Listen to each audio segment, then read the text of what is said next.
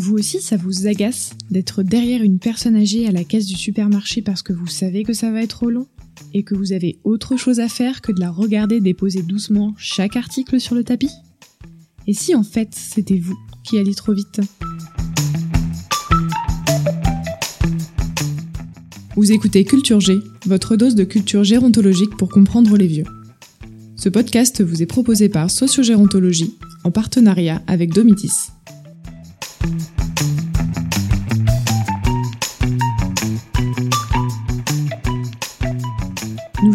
Société de la vitesse grand V, du TGV ou de la 5G. Tout va plus vite, tout est plus rapide, chaque jour un nouveau record, toujours plus vite, toujours plus haut, toujours plus fort.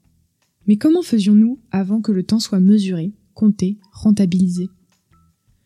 Depuis toujours, les humains ont essayé de mesurer le temps, que ce soit avec les calendriers mayas ou les cadrans solaires des Égyptiens. Mais c'est quand on a réussi à découper le temps, en plus petite mesure encore que des mois et des jours, que le temps s'est mis à diriger nos vies.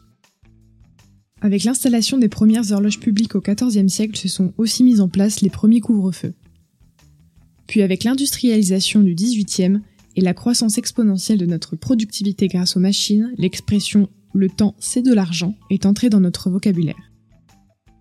Merci Benjamin Franklin parce que c'est depuis cette époque que la lenteur est entrée au panthéon des vices et des défauts. Face aux habitudes laxistes des ouvriers qui travaillaient et prenaient des pauses quand ils en avaient envie, les grands patrons ont fait de la ponctualité une nouvelle valeur morale et du temps notre nouveau dictateur. Depuis, on court après le temps et après la solution miracle qui nous en fera gagner. Pas le temps de faire à manger? Vive les plats préparés. Pas le temps de faire du sport? Suivez le nouveau programme 10 minutes de yoga par jour pour vous remettre en forme. Pas le temps de lire? Apprenez la lecture rapide. On appelle cela la maladie du temps, inventée par le médecin américain Larry Dossey en 1982. Il s'agit d'une croyance selon laquelle le temps s'enfuit, qu'il n'y en a pas assez qu'il faut pédaler pour le rattraper. Cependant, il semblerait que les personnes âgées soient exemptées de cette pression de l'horloge. Comment ont-ils réussi à s'extraire de cette dictature du temps qui court? Et si le ralentissement qui accompagne la vieillesse était une forme de résistance au temps et une solution au bonheur? Dans une société où l'on passe notre temps à anticiper le moment suivant, il faut savoir ralentir. Dans son livre Éloge de la lenteur, Carl Honoré nous dit que tout est une question d'équilibre. On ne peut pas se passer de la vitesse, mais on a aussi besoin de la lenteur car le secret n'est pas de tout faire plus vite, mais de tout faire à la bonne vitesse.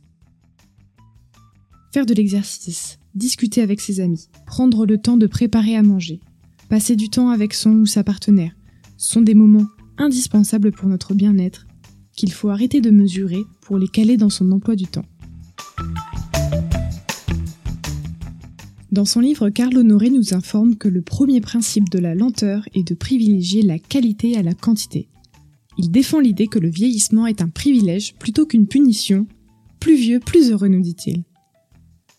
En effet, parmi tous les groupes d'âge, les plus de 60 ans sont les plus satisfaits de leur vie. L'enjeu est pour lui de déconstruire les stéréotypes autour de la vieillesse pour redéfinir le concept, car pour lui, vieillir, c'est ralentir pour le mieux. Parce que la lenteur, c'est aussi synonyme d'attention, de réceptivité, de calme et patience et de réflexion. Et ça commence par des activités qui viennent défier la vitesse, comme la marche, le jardin, la cuisine, le bénévolat. Les vieux semblent avoir un rapport au temps qui laisse la part belle à la lenteur, ce qui peut sembler paradoxal au premier abord car les vieux sont aussi ceux à qui il reste le moins de temps à vivre. Mais pourquoi attendre d'avoir les cheveux gris? Même si la vieillesse semble être un moment propice pour prendre le temps d'améliorer notre qualité de vie, n'attendons pas la retraite pour lever le pied. Quelle est la première chose que vous faites le matin? Si c'est regarder l'heure, peut-être que vous pouvez commencer par changer cette petite habitude. Ensuite, je vous invite à lire Éloge de la lenteur et peut-être rejoindre le slow movement.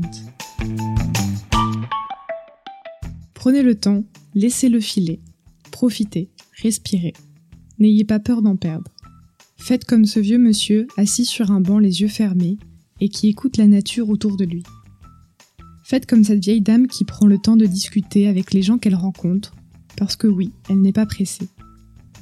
Envions les vieux qui ont le temps de prendre le temps, qui ont le temps de planter des carottes et de les voir pousser, qui ont le temps de garder les petits-enfants quand les parents courent partout, qui ont le temps de s'engager dans des associations ou en politique, car ils prennent le temps de changer les choses autour d'eux. Oui, ces retraités et seniors qui redeviennent maîtres de leur vie en consacrant du temps à ce qui leur fait du bien. Alors la prochaine fois que vous êtes dans la file d'attente du supermarché, posez-vous la question. Est-ce que ça vaut le coup de râler pour quelques minutes? Faut-il toujours aller vite? Retrouvez les sources utilisées dans ce podcast en description et je vous dis à la semaine prochaine pour un nouvel épisode de Culture G.